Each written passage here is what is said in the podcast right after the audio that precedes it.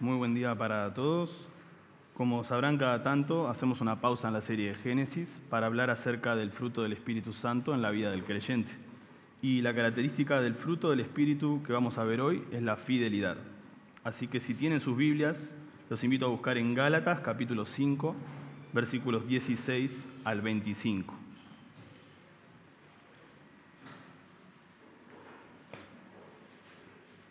Gálatas 5, 16 al 25 dice, Digo pues, anden por el Espíritu y no cumplirán el deseo de la carne, porque el deseo de la carne es contra el Espíritu y el del Espíritu es contra la carne, pues estos se oponen el uno al otro, de manera que ustedes no pueden hacer lo que deseen.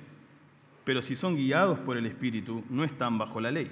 Ahora bien, las obras de la carne son evidentes, las cuales son inmoralidad, impureza, sensualidad, idolatría, hechicería, enemistades, pleitos, celos, enojos, rivalidades, disensiones, herejías, envidias, borracheras, orgías y cosas semejantes, contra las cuales les advierto, como ya se lo he dicho antes, que los que practican tales cosas no heredarán el reino de Dios.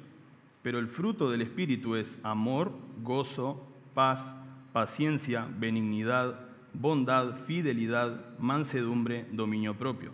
Contra tales cosas no hay ley, pues los que son de Cristo Jesús han crucificado la carne con sus pasiones y deseos.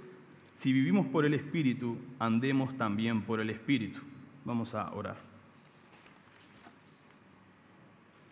Padre amado, te damos muchas gracias por tu palabra en esta mañana. Gracias que podemos estudiarla juntos y en libertad, Señor. Te pido que tu Espíritu Santo nos guíe en este tiempo y que me ayudes a mí a hablar verdades que te glorifiquen, Señor, y que sean de provecho para tu iglesia, Señor. En el nombre de Jesús, amén.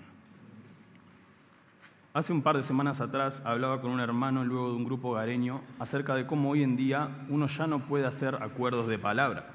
Él me contaba que antes las personas podían hacer eh, compromisos o tratos y que la propia palabra de las personas era suficiente para confiar en que cada uno sería fiel en cumplir con lo que había prometido. Pero hoy en día esto es prácticamente imposible de hacer. Es muy difícil encontrar que las personas sean fieles hacia lo que han prometido.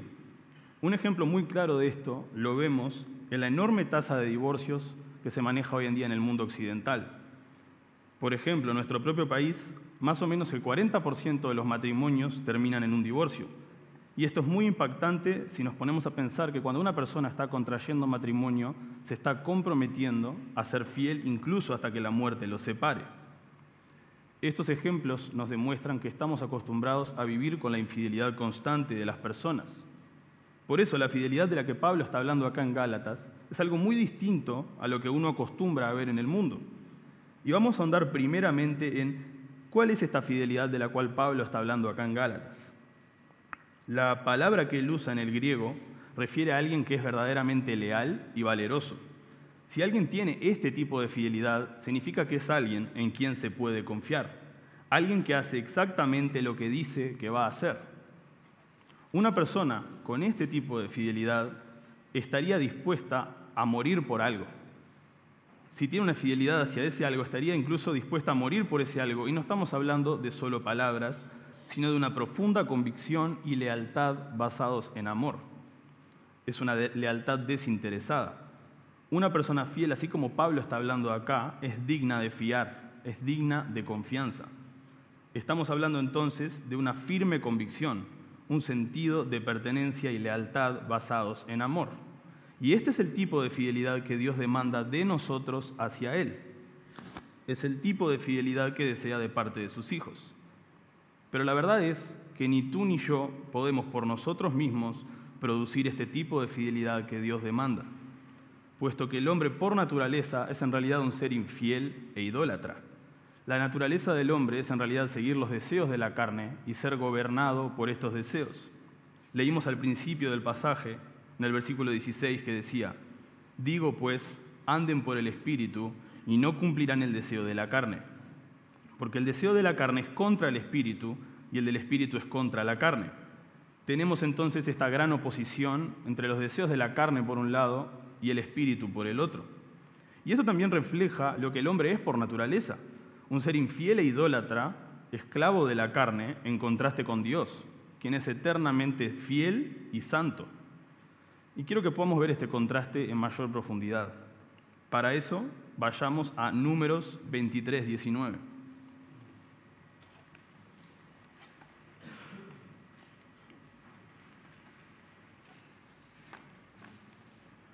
Números 23, 19 dice, Dios no es hombre para que mienta, ni hijo de hombre para que se arrepienta. Lo ha dicho él y no lo hará. Ha hablado y no lo cumplirá. Lo voy a leer de vuelta. Dios no es hombre para que mienta, ni hijo de hombre para que se arrepienta. Lo ha dicho él y no lo hará. Ha hablado y no lo cumplirá.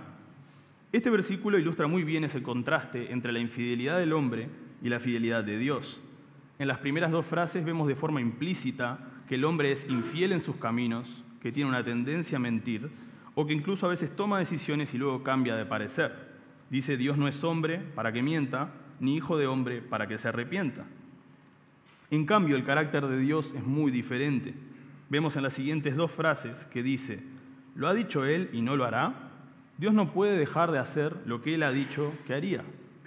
Ha hablado y no lo cumplirá. Nuestro Dios es fiel y cumple con su palabra. Y quiero que podamos buscar en la Biblia algunos ejemplos de estas dos naturalezas contrarias. Comencemos hablando acerca de la infidelidad del hombre en algunos ejemplos en la palabra. En primer lugar, podemos ver la infidelidad del hombre en sus mismos comienzos, en el Edén. En los primeros capítulos de Génesis, Dios decide poner al hombre como autoridad sobre el jardín y sobre todas las criaturas que habían sido creadas. En Génesis 2.15 dice, el Señor Dios tomó al hombre y lo puso en el huerto del Edén para que lo cultivara y lo cuidara. Entonces Dios toma a Adán y lo trata como una persona digna de confianza. Lo trata como un siervo fiel en quien puede poner responsabilidades. Y si nos ponemos a pensar en esto, es tremenda la autoridad que está recibiendo Adán por sobre el resto de la creación, teniendo en cuenta que él también era una criatura creada. Sin embargo, Dios lo toma aparte y lo coloca en una posición por sobre las demás cosas creadas y lo reviste con autoridad. Imagínate por un momento que sos dueño de una gran empresa y tenés que elegir a alguien para estar a cargo de todo, alguien para administrar. La pregunta es a quién elegirías. Obviamente elegirías a una persona confiable, cercana y fiel. Una persona que sabes que puedes estar tranquilo sabiendo que esa persona está velando por el bienestar de tu empresa. Y es exactamente de esa manera que Dios trata a Adán al ponerlo a cargo del cuidado de su creación. Lo que Dios está haciendo es tratar a Adán como si fuera un, siervo fiel y digno de confianza. Pero en Génesis no vemos a un hombre fiel que actúa como su Señor le había mandado, sino todo lo contrario. Se presenta la primera tentación y tanto el hombre como la mujer pecan, desobedeciendo a Dios y demostrando que su fidelidad no era en realidad la que Dios demandaba. No era el tipo de fidelidad que Pablo está hablando acá en el fruto del Espíritu. Su fidelidad es en realidad frágil, corruptible y falsa. Y cuando estamos hablando de una fidelidad falsa, lo más correcto sería decir que estamos hablando de infidelidad. Lo que el pecado genera en el hombre a partir de ese momento es una tendencia hacia la infidelidad. Nuestra condición caída nos hace por naturaleza personas infieles e idólatras. Pero más allá de las demostraciones externas de, de, infidelidad, lo que la historia de Adán nos enseña es que el verdadero problema es el propio corazón del hombre. Nuestro problema como seres humanos es que nuestro corazón está totalmente corrompido por el pecado y somos incapaces de serle fieles a Dios, dado que la raíz del problema se encuentra en lo profundo de nosotros mismos, en nuestros propios corazones. ¿Se dan cuenta de la magnitud del problema? Necesitamos un cambio mucho más grande y profundo que solo los cambios externos. Otro lugar donde podemos ver también un ejemplo de infidelidad del hombre es en la historia de Israel, el propio pueblo escogido por Dios. En Romanos 9, versículo 4 en adelante dice, porque son israelitas a quienes pertenece la adopción como hijos, la gloria, los pactos, la promulgación de la ley, el culto y las promesas, de quienes son los patriarcas y de quienes según la carne procede el Cristo. Gracias. Está caluroso acá arriba.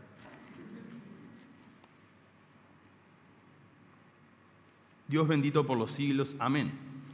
Nuevamente, Dios elige a alguien para encargarle algo, y en este caso elige al pueblo israelita para ser los portadores de las promesas, ser los guardianes de la ley, ser profetas del Dios Altísimo y también por quienes vendría el Cristo. De entre todos los pueblos infieles de la tierra, Dios elige a uno para ser conocido como el pueblo del Señor de los ejércitos. Y es tremendo lo que Dios está haciendo al elegir Israel, porque al elegirlo lo está tratando como si fuera un pueblo fiel y digno de ser portador de todas las bendiciones que se mencionaron anteriormente en Romanos 9. Y no solo esto, sino que al elegirlos, Dios les está diciendo a los israelitas que los ama y que desea una fidelidad exclusiva de parte de ellos hacia Él. Los israelitas deberían haber respondido a semejante demostración de misericordia, dándole su fidelidad y adoración a Dios. Pero ¿cómo responde Israel a esta muestra de amor por parte de Dios? Vemos muchos ejemplos en la historia de Israel que muestran una actitud de infidelidad hacia Dios. Pero en esta mañana quiero tomar como ejemplo lo que sucedió a los, pies del monte Sinaí con el becerro de oro. Esto ocurre en Éxodo capítulo 32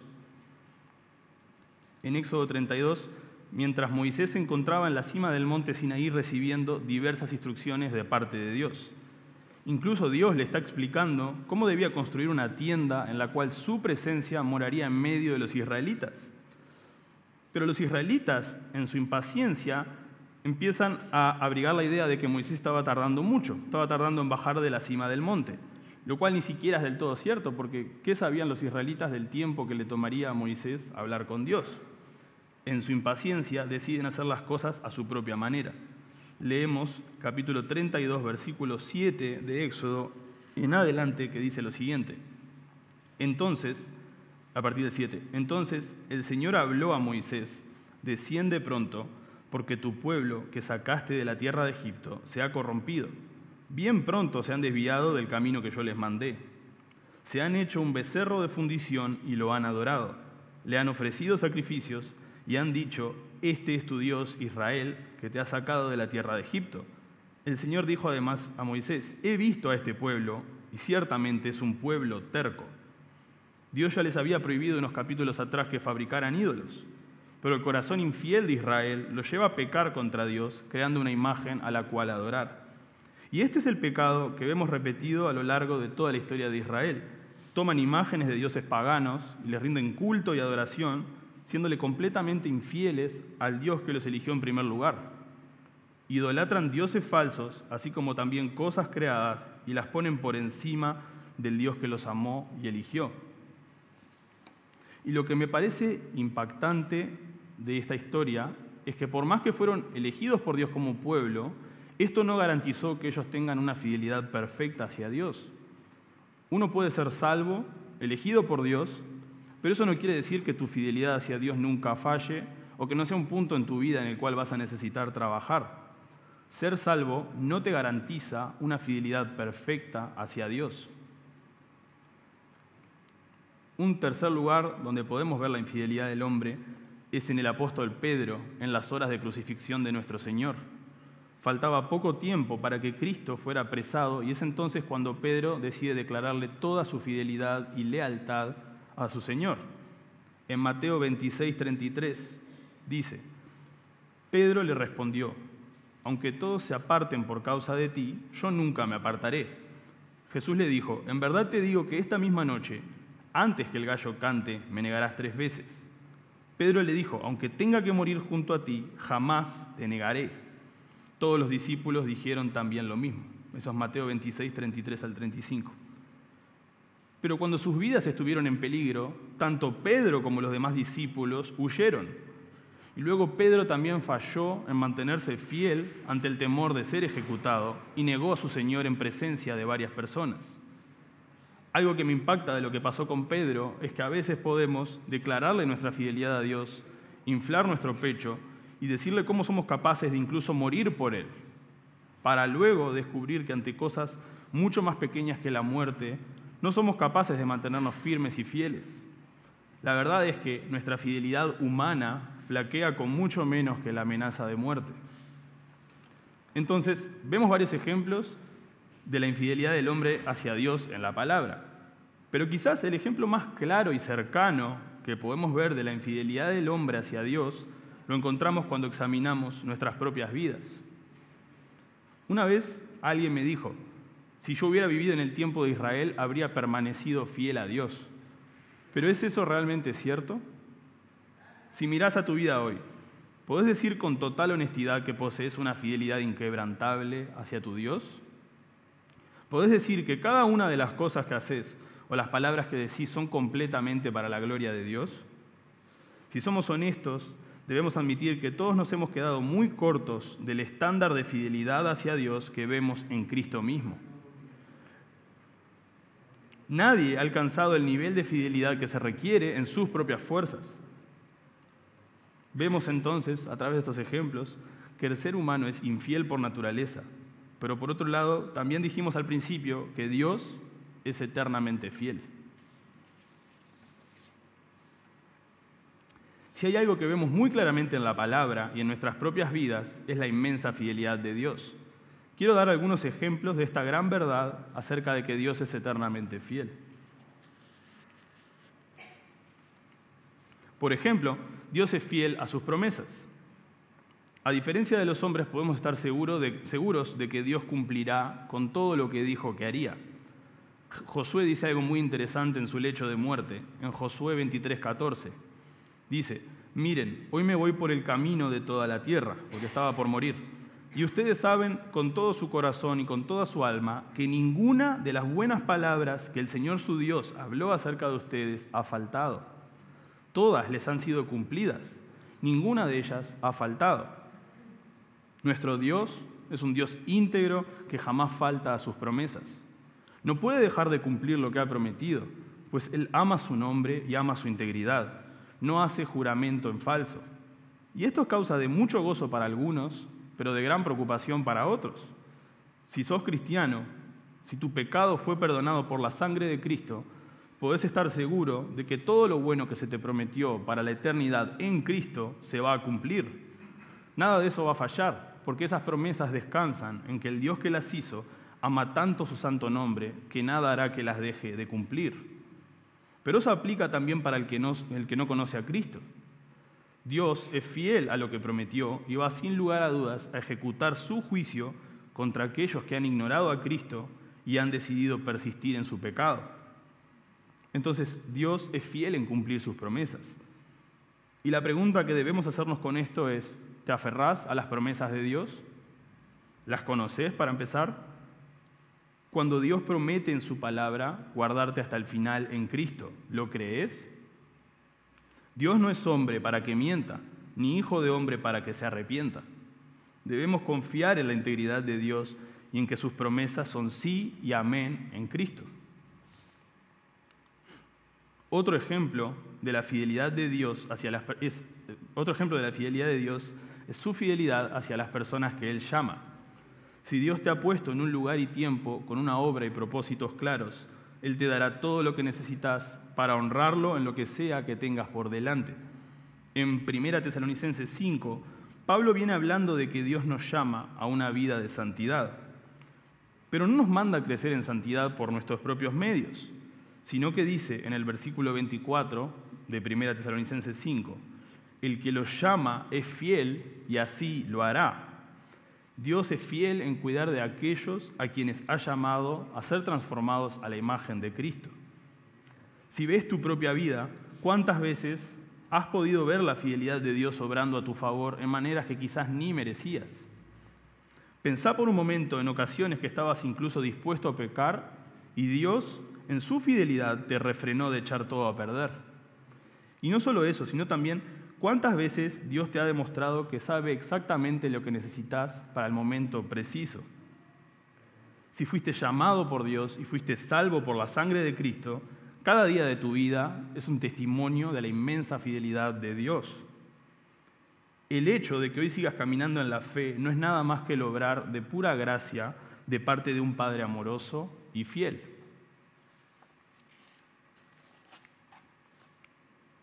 Saber que Dios es fiel hacia los que llama es una razón de gran gozo y consuelo para el creyente. Hebreos 10, 23 dice, mantengamos firme la profesión de nuestra esperanza, sin vacilar, porque fiel es aquel que prometió. Estas palabras son como un ancla para el alma del que está en Cristo. Podemos ver también la fidelidad de Dios Hijo en la persona de Cristo. Cada paso que Cristo dio en este mundo fue con el propósito de cumplir enteramente la voluntad de su Padre. En Juan 4:34 Jesús hizo una declaración muy importante. Jesús le dijo a sus discípulos, Juan 4:34, mi comida es hacer la voluntad del que me envió y llevar a cabo su obra. La norma que regía la vida de Cristo era serle fiel a Dios en absolutamente todo. Y esto incluso lo llevó a morir en una cruz como un criminal. Cristo fue fiel y obediente hasta la muerte. Y ese es el tipo de fidelidad hacia Dios que se requiere de nosotros. Entonces, hasta ahora hemos visto que el ser humano es por naturaleza un ser infiel, mientras que Dios es eternamente fiel. ¿Y cómo conectamos estas dos realidades? hay algo que la Biblia deja muy claro y es que debemos serle fieles a Dios. Eso es algo que Dios demanda de nosotros. Desde el momento en que Dios te hizo nacer de nuevo, desea también que le demuestres una fidelidad profunda y una lealtad firme. Apocalipsis 2.10 dice, no temas lo que estás por sufrir. Yo te digo que el diablo echará a algunos de ustedes en la cárcel para que sean probados y tendrán tribulación por diez días. Sé fiel hasta la muerte y yo te daré la corona de la vida. Sé fiel hasta la muerte. Tenemos este mandato de serle fieles a Dios hasta la muerte con todo nuestro corazón y todas nuestras fuerzas. Pero como vimos en el principio, el hombre es infiel por naturaleza. O sea que vos y yo estamos en un problema. ¿Cómo puedo alcanzar un estándar tan alto como ser fiel hasta la muerte cuando en realidad soy un ser infiel y pecador? El teólogo Juan Calvino dijo una vez que el corazón del hombre es una fábrica de ídolos. ¿Y a qué se refería con ídolos? Un ídolo es todo aquello que le quita el primer lugar a Dios en nuestro corazón y en nuestra vida. Estoy adorando un ídolo cada vez que busco mi sentido en alguien o algo aparte de Dios. Tal vez hoy en día tu, fidelidad hacia Dios no se vea amenazada por pequeñas imágenes de oro, pero hay muchas cosas que pueden levantar en nuestro corazón un deseo de adoración y fidelidad sin ser Dios. Puede ser una persona, un deporte, un trabajo, tu familia, tu salud o tu imagen, o cualquier cosa que amenace con quitarle el primer lugar a Dios en tu vida. Y no son cosas malas en sí, pero el problema es cuando las ponemos por encima de Dios. Tu infidelidad se puede ver manifestada cada vez que adoras algo por encima de Dios y lo tratás como aquello que te da el aliento y el impulso para seguir adelante en lugar de Dios. En otras palabras, somos fieles hacia aquello por lo cual vivimos. Y esto es lo que hay detrás de nuestra infidelidad hacia Dios. ¿Cómo podemos serle verdaderamente fiel a Dios si tu corazón está cautivado por algo más? Lo que le da sentido a tu vida es aquello que va a tener tu fidelidad. Entonces, ¿Cómo puede alguien pecador como vos y yo ser fiel a Dios hasta la muerte? Si crees que la, respuesta a tu infidelidad está dentro tuyo, debo decirte que estás equivocado. Si buscas ser más fiel a Dios dentro de tus propias fuerzas, nunca vas a llegar a la perfecta medida que se requiere. Muchas veces ponemos todo el enfoque en nuestro esfuerzo humano, por ejemplo, haciendo resoluciones o promesas de no volver a cometer los mismos pecados, pero sin ir en oración al Padre pidiéndole la ayuda que necesitamos. Todo el enfoque está puesto en nosotros. Pero debemos recordar que estamos hablando en este pasaje acerca del fruto del Espíritu Santo. Un fruto es algo que obtenemos como resultado de otra cosa. En este caso, no se trata del fruto de la disciplina humana ni del fruto de los esfuerzos moralistas sino que se trata del fruto del Espíritu Santo obrando en nuestros corazones. La única manera de crecer en fidelidad y en cada característica del fruto del Espíritu es a través del Evangelio de Cristo. En el Evangelio, Cristo murió por nuestra infidelidad y pagó el castigo que nuestra infidelidad merecía. Pero no solo saldó esas deudas con Dios que teníamos, sino que además nos puso en la correcta relación con Él por medio de su muerte y resurrección, nos acreditó su perfecta fidelidad hasta la muerte a nuestro favor. Perdón. Y además de eso, nos otorga un nuevo corazón. Vimos al principio que el problema de nuestra infidelidad reside en nuestros corazones, pero Cristo nos da un corazón nuevo, capaz de amar a Dios y serle verdaderamente fieles. Eso es lo que el Evangelio produce en un pecador cuando éste se arrepiente de su pecado y cree en Cristo como su Señor y Salvador. Necesitamos entonces contemplar a Cristo y luchar por verlo tal y como Él es, para que podamos crecer en la fidelidad verdadera. La pregunta es cómo hacemos esto, cómo contemplamos a Cristo. Primeramente debemos recordar que tenemos un llamado a ser radicalmente fieles a Dios. Él no nos compró con la sangre de su Hijo para luego compartirnos con otros dioses. No, Él nos salvó para glorificarse a sí mismo y para entablar una relación eterna con nosotros. Y si querés crecer en tu fidelidad hacia este Dios maravilloso, el único camino es buscando a Cristo en la palabra, en dependencia del Espíritu. Debemos perseverar y orar a Dios que nos permita probar la gloria y la hermosura de Cristo. Porque si podemos verlo más claramente, no hay ídolo ni tentación que pueda resistirle. Así que el llamado para el cristiano es perseveremos y luchemos por ver a Cristo tal y como Él es. Hace algunos años leí un libro acerca de un general romano que pasó a la historia por una gran hazaña que llevó a cabo en batalla. El ejército romano se encontraba en guerra y poco a poco perdía cada vez más terreno muy cerca de una de sus ciudades. Era una situación muy desesperante para ellos. Los soldados habían perdido ya toda esperanza e incluso algunos pedían a gritos que se ordenara la retirada. Fue en ese momento que este general romano decide hacer un acto conocido como devoción. En este acto de devoción y de entrega, el general romano se quita sus ropas de general se coloca una túnica blanca y luego de recitar un discurso mostrando su fidelidad y su amor por Roma, se lanza directamente hacia las líneas enemigas, hacia una muerte segura, mientras sus soldados contemplaban perplejos la escena. Este general romano quería demostrar que su fidelidad y su amor por Roma eran tan grandes que no dudaría a la hora de entregar su vida por ella. Pero lo impactante es lo que pasó luego con su ejército. Los soldados atemorizados acababan de contemplar a su general derramando su vida como sacrificio por la victoria. Y ahora estaban llenos de un fervor y un deseo por hacer exactamente lo mismo, por demostrar la misma fidelidad. Ahora sus soldados eran capaces de serle fieles a Roma y al emperador, pues el general romano les había marcado el camino. Lo único que ellos tuvieron que hacer fue contemplar a su general y su sacrificio. Filipenses 2, 5 al 8 dice, haya pues en ustedes esta actitud que hubo también en Cristo Jesús, el cual, aunque existía en forma de Dios, no consideró el ser igual a Dios como algo a que aferrarse, sino que se despojó a sí mismo, tomando forma de siervo, haciéndose semejante a los hombres.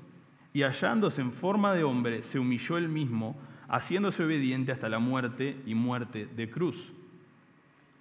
En una manera similar al general romano, Cristo se quitó las ropas de gobernante, cambió su gloria por la de un cuerpo humano, vino a este mundo, se vistió de blanco como un cordero sin mancha y entregó su vida por nuestros pecados. El único camino para crecer en tu fidelidad hacia Dios es contemplar a Cristo y su fidelidad en la cruz del Calvario. Ese es el único camino. El fruto del Espíritu que habita en nosotros crecerá en la, medida que nos expongamos más y más al enorme sol que es Cristo para nuestra vida. No hay otra manera de que el fruto crezca. No hay otra manera de serle verdaderamente fiel a Dios más que a través de Cristo. Esto no es algo que yo pueda hacer por mis propias fuerzas. Somos llamados entonces a ser fieles hasta la muerte. Y el Espíritu Santo hará crecer su fruto en nosotros en la medida en que rechacemos todo ídolo que amenace con quitar a Dios el primer lugar en nuestra vida y también en la medida en que nos dediquemos a contemplar a Cristo tal y como Él es, a buscar al Cristo de la Biblia que puso su vida en la cruz a cambio de la nuestra. Y un día, por la gracia de Dios y por Cristo, escucharemos de su propia boca las palabras de Mateo 25, 21 que dice, bien, siervo bueno y fiel, en lo poco fuiste fiel, sobre mucho te pondré, entra en el gozo de tu Señor. Estas hermosas palabras le esperan a todos aquellos que han confiado en Cristo como su Señor y Salvador. Vamos a orar.